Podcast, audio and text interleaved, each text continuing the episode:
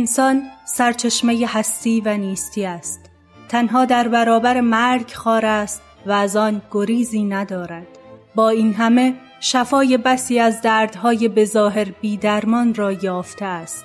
آدمی صنعت دستها و گنجینه بیپایان محبتهایش را گاه نصار خوبی می کند و گاه نصار بدی.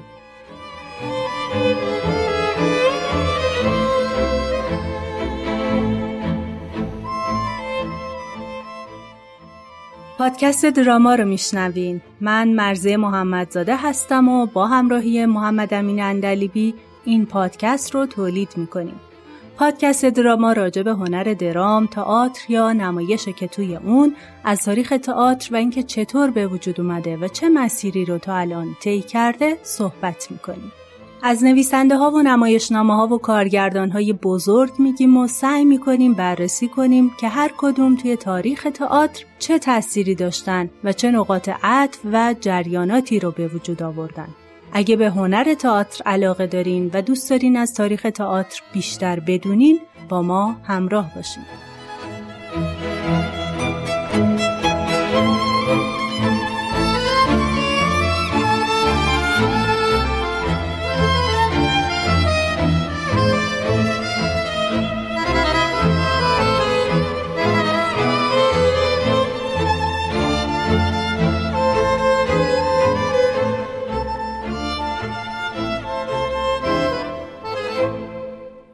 مثل همیشه از اینکه دراما رو گوش می‌کنین ازتون ممنونیم. اگه پادکست دراما رو میپسندین و دوست دارین که ازش حمایت کنین تا هم ما انرژی بگیریم برای ادامه دادن کارمون و هم افراد بیشتری با تاریخ هنر تئاتر آشنا بشن بهترین راه اینه که اونو به دوستاتون و علاقمندان به هنر تئاتر معرفی کنین.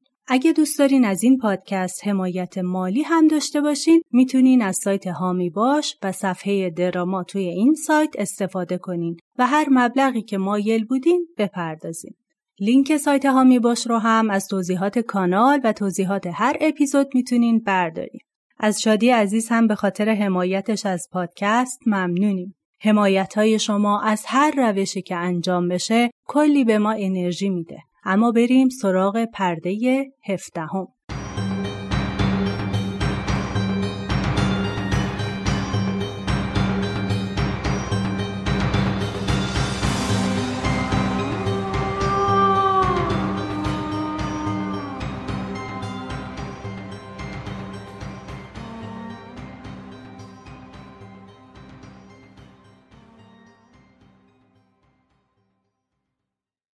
متنی که اول پادکست خوندم از نمایشنامه آنتیگونه اثر سوفوکل بود. توی قسمت قبل درباره تراژدی آنتیگونه صحبت کردیم. خلاصه ای از نمایشنامه رو گفتیم و روایت های اساتیری موجود رو بررسی کردیم و بعضی از اقتباس ها و اجراهای مهم از این اثر رو معرفی کردیم. پیشنهاد می‌کنم اگه اون قسمت رو نشنیدین اول اونو گوش کنین تا مطالب این قسمت براتون مفیدتر باشه. چون می‌خوایم بریم سراغ بررسی بعضی از نقدها و دیدگاه درباره تراژدی آنتیگونه. خیلی از پژوهشگرا معتقدند که در بین آثاری که از سوفوکل به جا مونده نمایشنامه آنتیگونه احتمالاً از لحاظ زمانی سومین اثری بوده که نوشته شده و ظاهرا در سال 442 پیش از میلاد سروده شده. همینطور می‌تونیم بگیم در بین آثار یونان باستان تراژدی آنتیگونه در کنار نمایشنامه های اودیپوس شهریار سوفوک، تریلوژی اورستیا از اشیل و مدعای اوریپید آثاری هستند که طی قرنها بیشترین اجرا و نقد و تحلیل از اون انجام شده. اورستیا رو در قسمت نهم پادکست بررسی کردیم که اگه دوست داشتین می‌تونین گوش کنین. در مورد مدعای اوریپید هم در قسمتهای آینده صحبت می‌کنیم. از بین تمام نقد و بررسی هایی که از تراژدی آنتیگونه وجود داره، شاید بشه گفت مشهورترین و البته بحث برانگیزترین تفسیر نه در ساحت ادبیات که در حوزه فلسفه بوده که فیلسوف آلمانی اواخر سده هجدهم و اوایل نوزدهم گئورگ ویلهلم فردریش هگل ارائه کرده. هگل به درام به ویژه تراژدی علاقه داشت و از این هنر برای تعبیر و تفسیر دیدگاه های فلسفی خودش استفاده می کرد. اینجا لازم قبل از اینکه در مورد تفسیر هگل از آنتیگونه صحبت کنیم برای اینکه دیدگاه این فیلسوف بهتر درک بشه یه توضیح کوتاه داشته باشیم درباره یکی از محوری ترین بحث های دستگاه فلسفی اون دیالکتیک یا مادل فارسی اون جدل که استاد محمد علی فروغی پیشنهاد کردن مفهومیه که می‌خوایم راجع بهش صحبت کنیم. هنری توماس برای اینکه این مفهوم رو توضیح بده می نویسه دنیایی که هگل می‌دید جهان کشمکش امور متضاد برای ایجاد هماهنگی بود. طوری که هر چیزی که توی هستی وجود داره یک متضاد داره. مثلا غیر ممکنه که بشه به یه روی سکه فکر کنیم بدون اینکه توی همون لحظه پشت اونو تصور کنیم. همینطور هر وضعیت و امری وضع و امر مقابل خودش رو داره و اون در درونشه مثل گرما و سرما یا عشق و نفرت. در ادامه هگل به این نتیجه می‌رسه که هر چیزی نه تنها متضادش رو در درونش داره بلکه ضد خودش هم هست. به نظر اون هستی حاصل جدل قوای مخالفه برای اینکه ترکیب بشن و یه وحدت عالیتر و یا یه وضعیت جدیدتر و جامعتر بین اونا به وجود بیاد. در زبان فلسفی هگل به مورد اول تز، نهاد یا وضع گفته میشه. حالت متضاد اون آنتیتز برابر نهاد یا وضع مقابل و ترکیب اونا و ایجاد شرایط جدید سنتز یا همنهاد یا وضع جامع گفته میشه. به کل این فرایند هم دیالکتیک یا جدل میگن. نکته مهم دیگه هم اینه که به گفته پیتر سینگر غالبا توی این فرایند سنتز یا هم نهادی که ایجاد شده باز خودش یه تز جدید میشه که آنتیتز دیگه ای از اون به وجود میاد و همینطور این جریان ادامه پیدا می‌کنه. محمد علی فروغی در کتاب سیر حکمت در اروپا برای توضیح این بحث گیاه رو مثال می‌زنه و معتقده که گیاه حاصل سنتز تخم و خاکه و اینطور می نویسه. اصل با مقابلش و اثبات با نفی باید همراه گردد. تحلیل واقع شود سپس ترکیب دست دهد تا مرکبی صورت پذیرد. در مادیات هم این قاعده به این مثال روشن می شود که تخم چون در خاک برنهاده شود تحلیل می یابد سپس از ترکیب اجزایش گیاه که هم نهاده آنهاست به وجود می آید. توی یه نمونه دیگه هم اینطور میگه.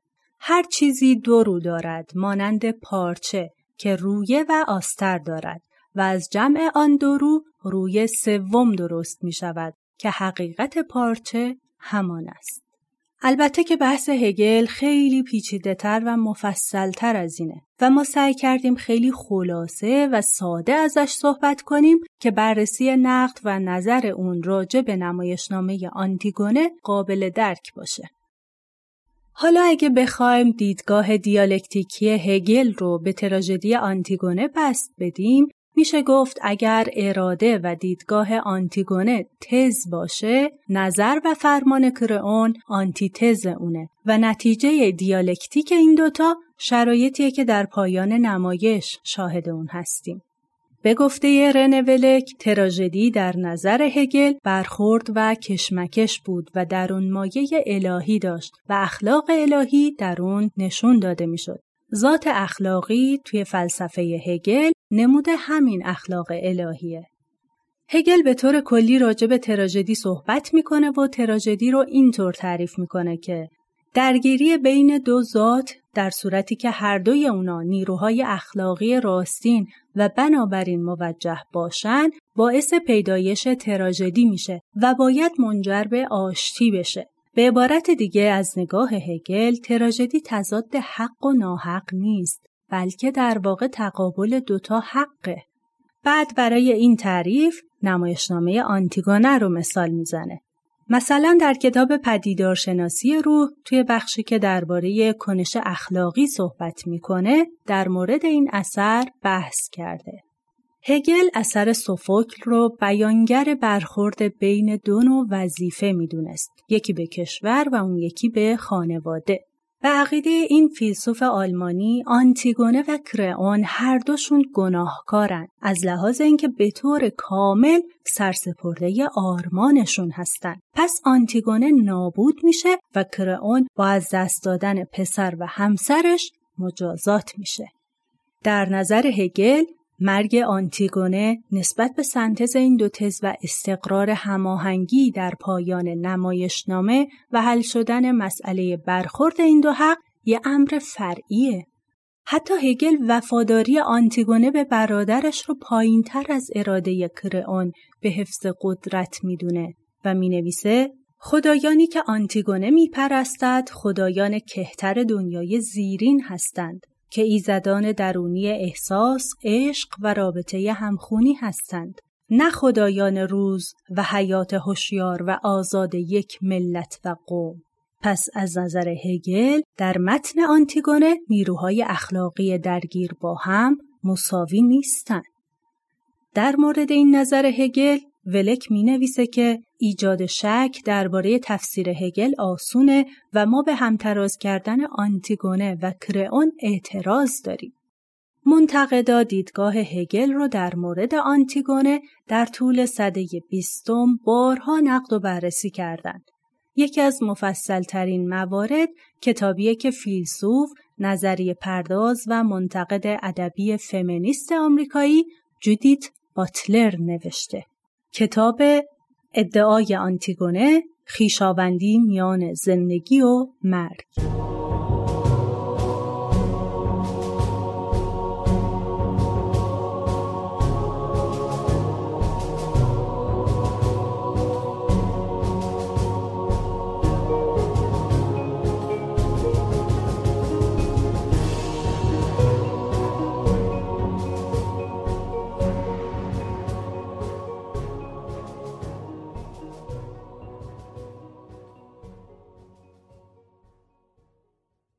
باتلر توی کتابش نظریه های هگل و همینطور روانکاو و منتقد فرانسوی ژاک لاکان رو منتقدانه تحلیل کرده و دیدگاه های خودش رو هم مطرح کرده.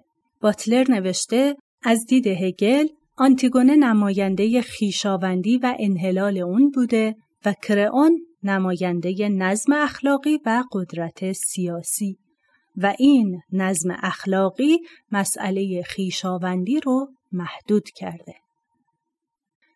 باتلر به این دیدگاه هگل اشاره می‌کنه که هر کس نظیر آنتیگونه دانسته مرتکب جرم شود همانا گناه آن غیرقابل بخشایش تر است.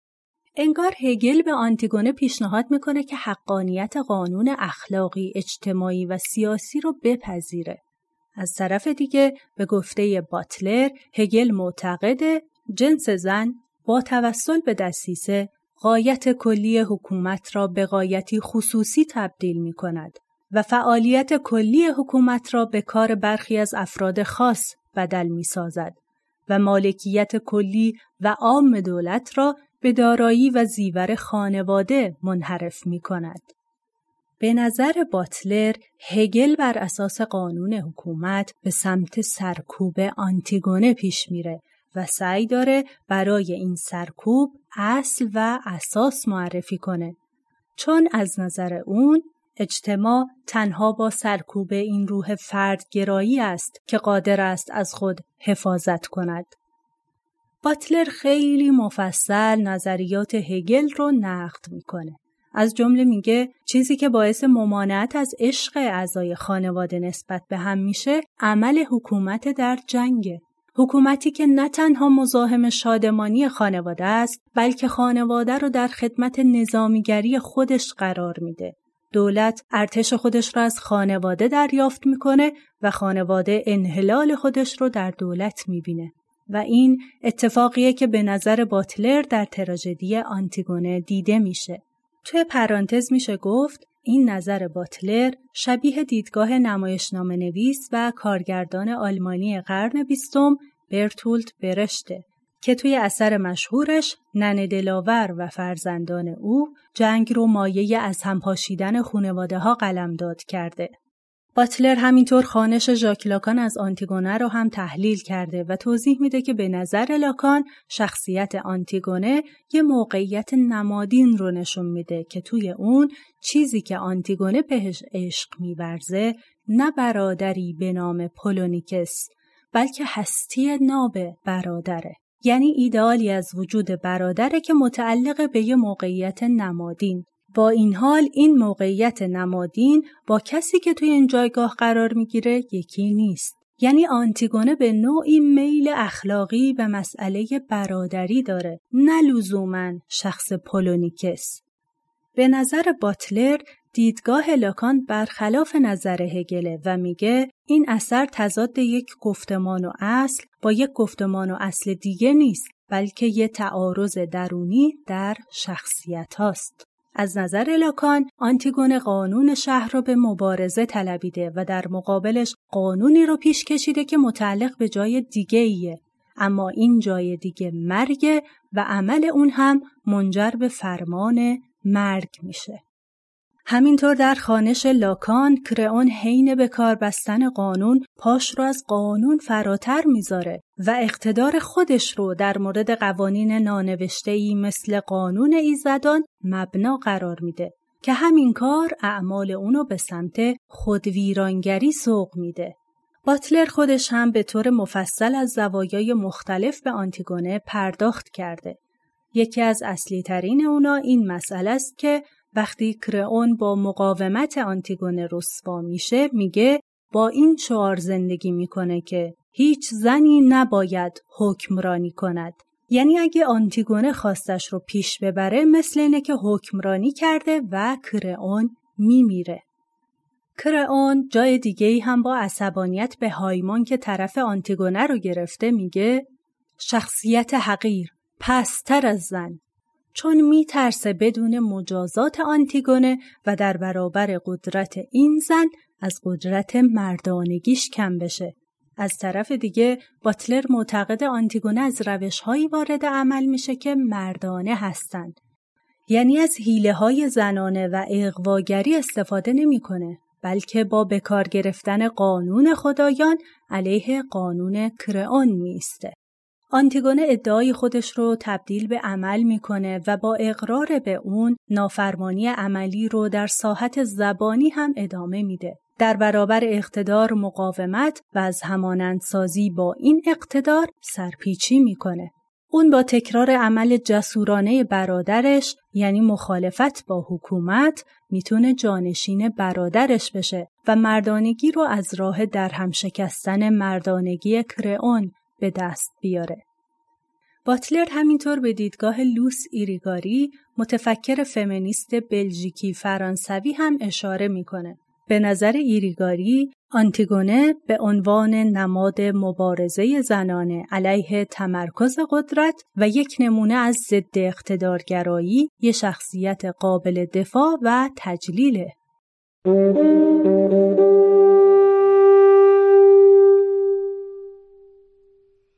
Mm-hmm.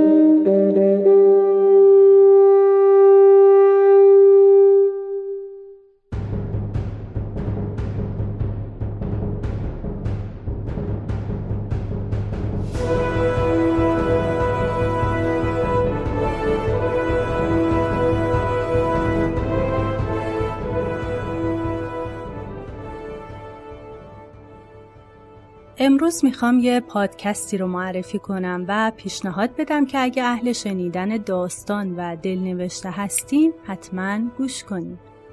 پادکست کافه بزرگسالی توی فصل اول این پادکست که چهل قسمته مسعود هیدریان با قلم درخشانش درباره بزرگسالی نوشته. توی فصل جدیدش هم یه داستان واقعی رو به صورت سریالی تعریف می‌کنه به اسم تماشای پاندورا. که من هم یکی از نقشاش رو اجرا کردم.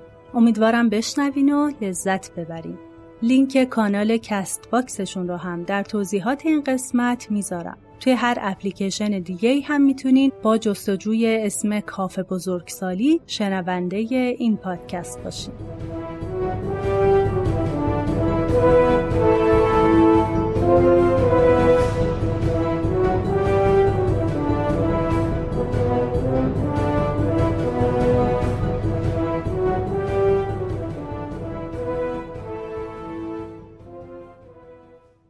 زیگفرید ملشینگر یکی دیگه از کساییه که نظر هگل رو نقد کرده. به نظر ملشینگر هگل اشتباه بزرگی کرده که موضوع آنتیگونه رو درگیری بین خواستهای دولت و خانواده قلمداد کرده. چون آنتیگونه فقط منصوب به خانواده نیست و قدرت کراون هم فقط به عنوان خواست دولت حساب نمیشه. همینطور ملشینگر معتقده که سوفوکل توی این تراژدی نشون داده فرمانهای ظالمانه نمودی از سوء استفاده از قدرت هستند و ممنوع کردن خاکسپاری در واقع تجاوز آشکار سیاستمردان به حریم انسانیت. اون می نویسه به اعتقاد یونانیان اگر جسدی فاسد و بدبو شود گناه و جنایتی نابخشودنی رخ داده. حتی تمدن امروز هم به این قانون نانوشته احترام می‌گذارد. یه نکته دیگه از دیدگاه ملشینگر اینه که آنتیگونه به فیلیا رو میاره که در اصل به معنی دوست داشتنه ولی با معنایی بیش از حتی عشق مادرانه که از نظر برتولد برشت میشه به اون عشق رفیقانه گفت.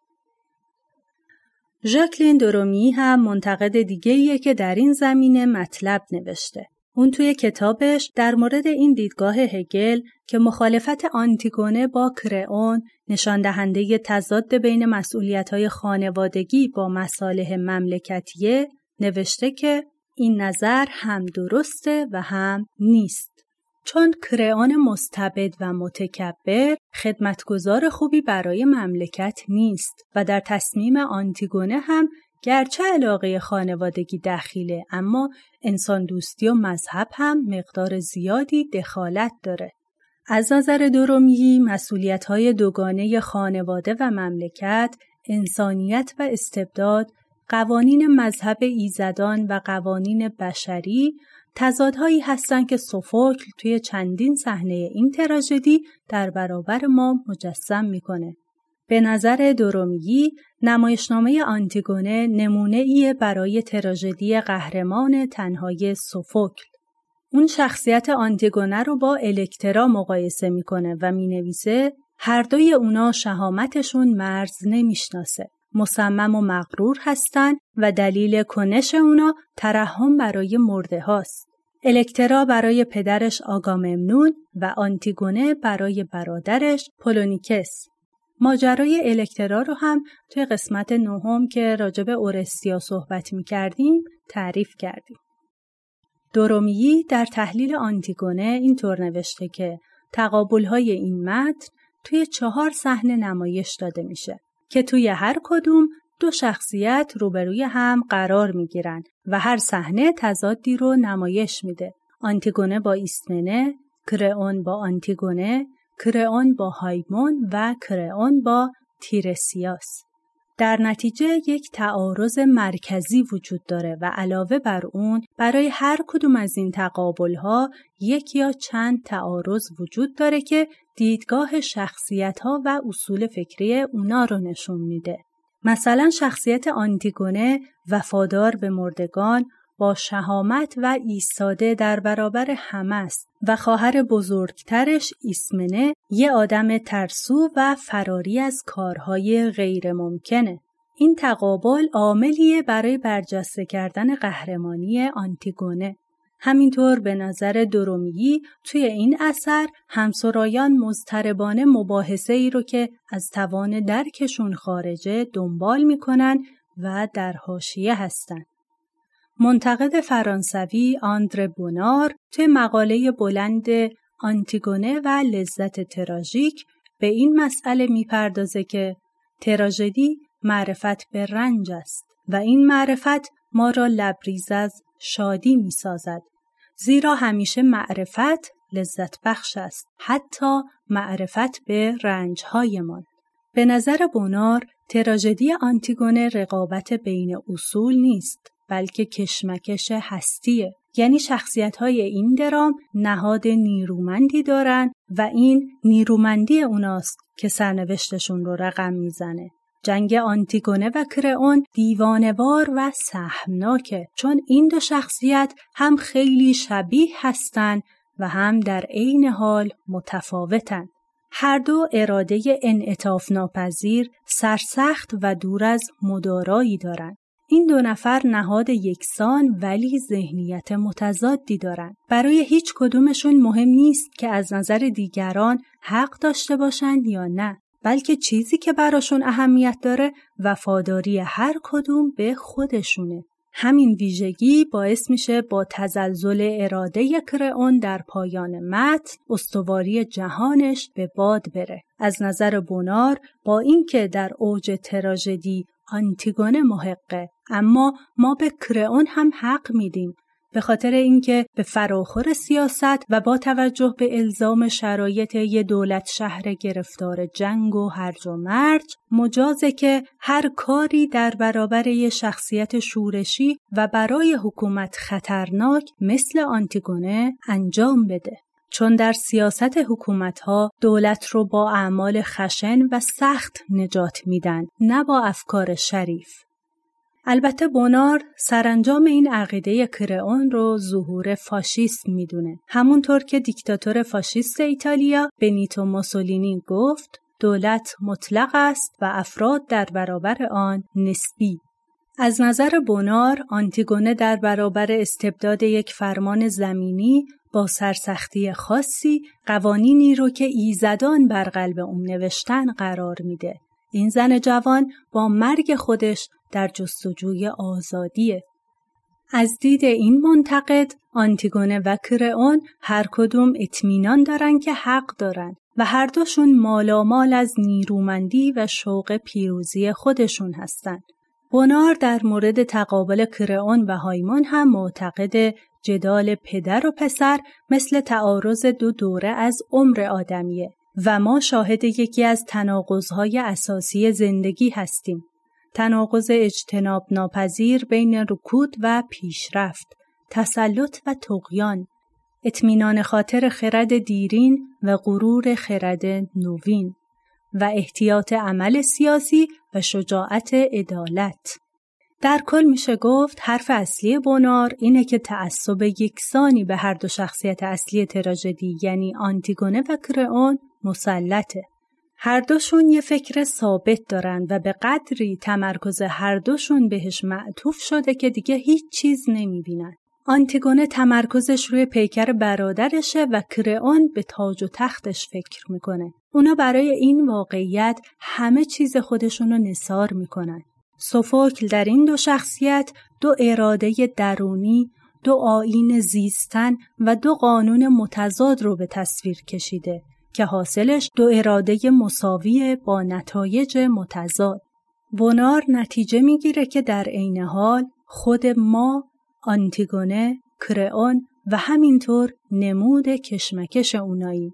کرئون و آنتیگونه مثل دو قطب زندگی انسانی هستند که دنبال همند تا به هم متکی بشن و بالاخره هم هر کدوم در جای خودشون قرار می‌گیرن. بونار آنتیگونه رو سمبل آزادی می‌دونه و کرئون رو نماد تقدیر.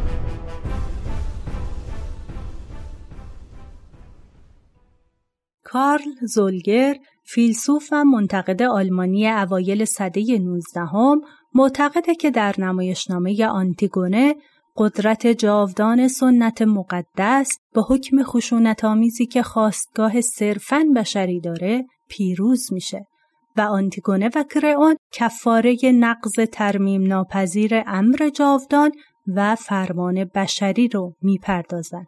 یانکات منتقد لهستانی آخرین منتقدیه که نظرش رو درباره متن آنتیگونه بررسی می‌کنیم. اون در مقاله خودش با عنوان چرا آنتیگونه خود را کشت دیدگاهش رو بیان کرده. اون آنتیگونه رو انسان بسیار شجاعی می‌دونه که به عنوان دختر راستین اودیپوس به همون سرسختی و خودرعی پدرش بود. همینطور به نظر منتقد لهستانی گور مشخصترین اثریه که مرده ها از آخرین حضور جسمانیشون روی زمین به جا می‌ذارن و دیدن قبر در حکم دیدار درگذشتگانه. به نظر اون دریغ کردن گور از دوستان و خیشاوندانمون و ندونستن اینکه بدنشون کی و کجا به خاک افتاده یکی از بزرگترین خطاهای بازماندگان می‌تونه باشه.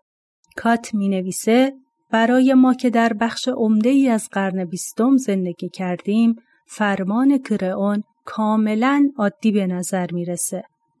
چون بر اساس تجربه زیستمون دیدیم که ایدئولوژی ها به حکومت ها شکل می بخشن و فیلسوفان دولتی و پلیس ها نه تنها به زنده ها بلکه به مرده ها هم حکمرانی می کنن.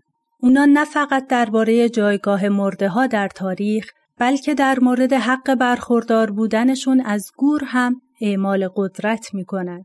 بنابراین بعد از 2500 سال تجربه آنتیگونه برای بسیاری از ما یه امر آشنا و ملموسه و همینطور به همون دردناکی همیشه است. برای نمونه از چیزی که یانکات میگه می‌تونیم به تجربه هولناک کشتار یهودیان در آشویتس در زمان حکومت فاشیستی آدولف هیتلر در آلمان یا قتل عامهای دوران ژوزف استالین در شوروی و ماو در چین کمونیستی اشاره کنیم که قتل عام و ایجاد گورهای دست جمعی و بینامونشان روندی بود که بارها در دوران حکومتشون اتفاق افتاد.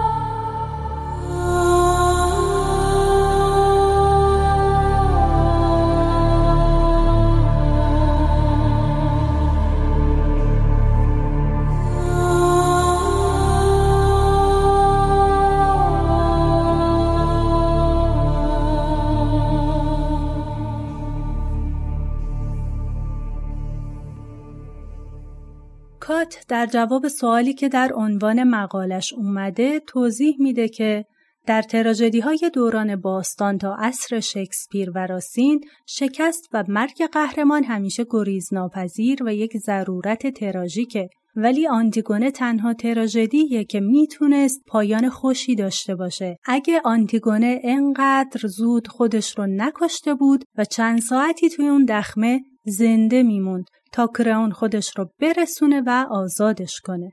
به نظر کات سوفوکل استاد بی همتای تعویقه و اینجا کرئون با به تعویق انداختن رفتن برای نجات آنتیگونه باعث میشه سه نفر بمیرن.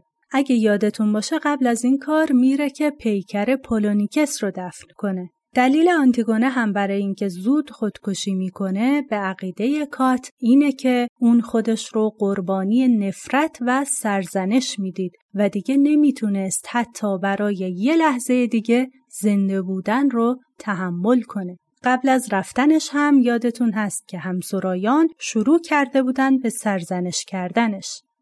آنتیگونه میگه توده زندگان ملامتگوی منند. دیگر در جهان کسی نیست که دوستم بدارد و هیچ چیز ندارم جز مرگی بینوا.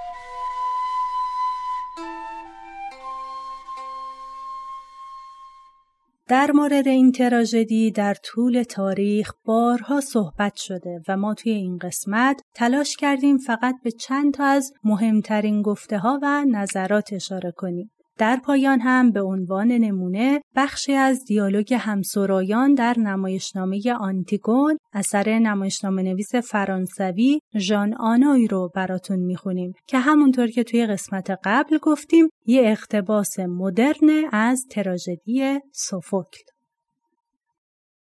تراژدی واقعا تسکین دهنده است چون می‌دانیم که دیگر امید وجود ندارد این امید آشغال موهوم وجود ندارد. یعنی که گرفتار شده ایم و مثل موش در تله گیر کرده ایم. تمام سنگینی آسمان بر روی دوشمان است. فقط می توانیم فریاد بکشیم نه ناله و شکوه و شکایت. باید آنچه که گفتنی است و تا کنون هرگز نگفته ایم و چه بسا از آن بیخبر هم هستیم با صدای بلند و رسا بیان کنیم. آن هم برای هیچ فقط برای آنکه خودمان متوجه آن شویم و به خودمان گفته باشیم. اما در درام تقلا می کنیم زیرا امید به نجات داریم. این شرماور و منفعت طلبانه است. اما در تراژدی منفعت طلبی وجود ندارد و هر تلاشی علسویه است. تراژدی برای شاهان است و بالاخره هر کوششی بیفایده است.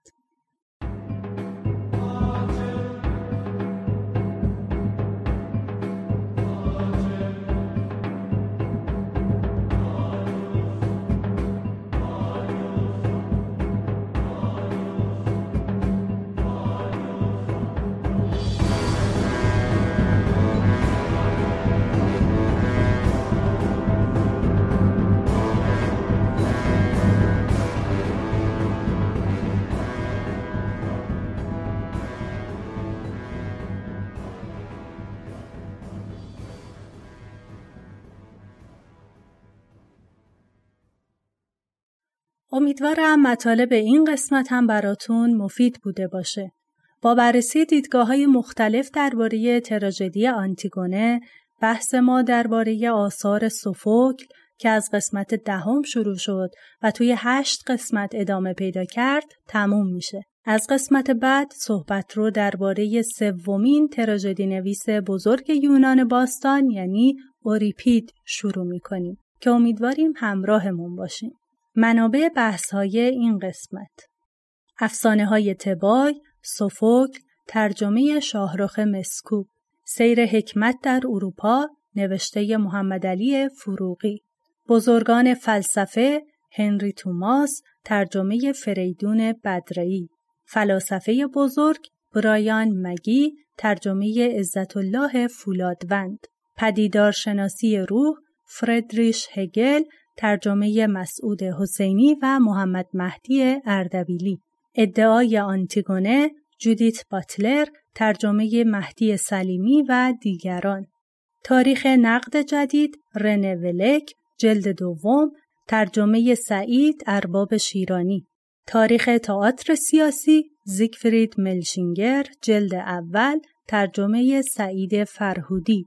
تراژدی یونان ژاکلین درومیی ترجمه خسرو سمیعی. جنسیت روزالیند یان کات ترجمه رضا سرور.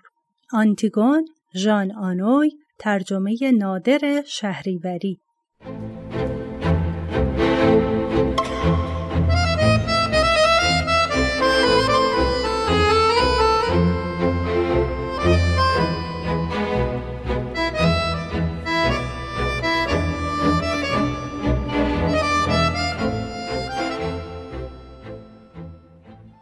ممنون از اینکه توی این قسمت هم همراهمون بودین. قطعا نقد و نظرات شما به ما برای بهتر شدن کارمون کمک می‌کنه. غیر از اینجا از راه صفحه دراما پادکست توی شبکه های اجتماعی توییتر و اینستاگرام هم می‌تونین باهامون در ارتباط باشین و مطالب و عکس های تکمیلی هر اپیزود و live های ما در مورد مباحث تکمیلی رو هم دنبال کنید. موسیقی های اپیزودها رو هم می‌تونین از کانال تلگرام دراما بشنوین.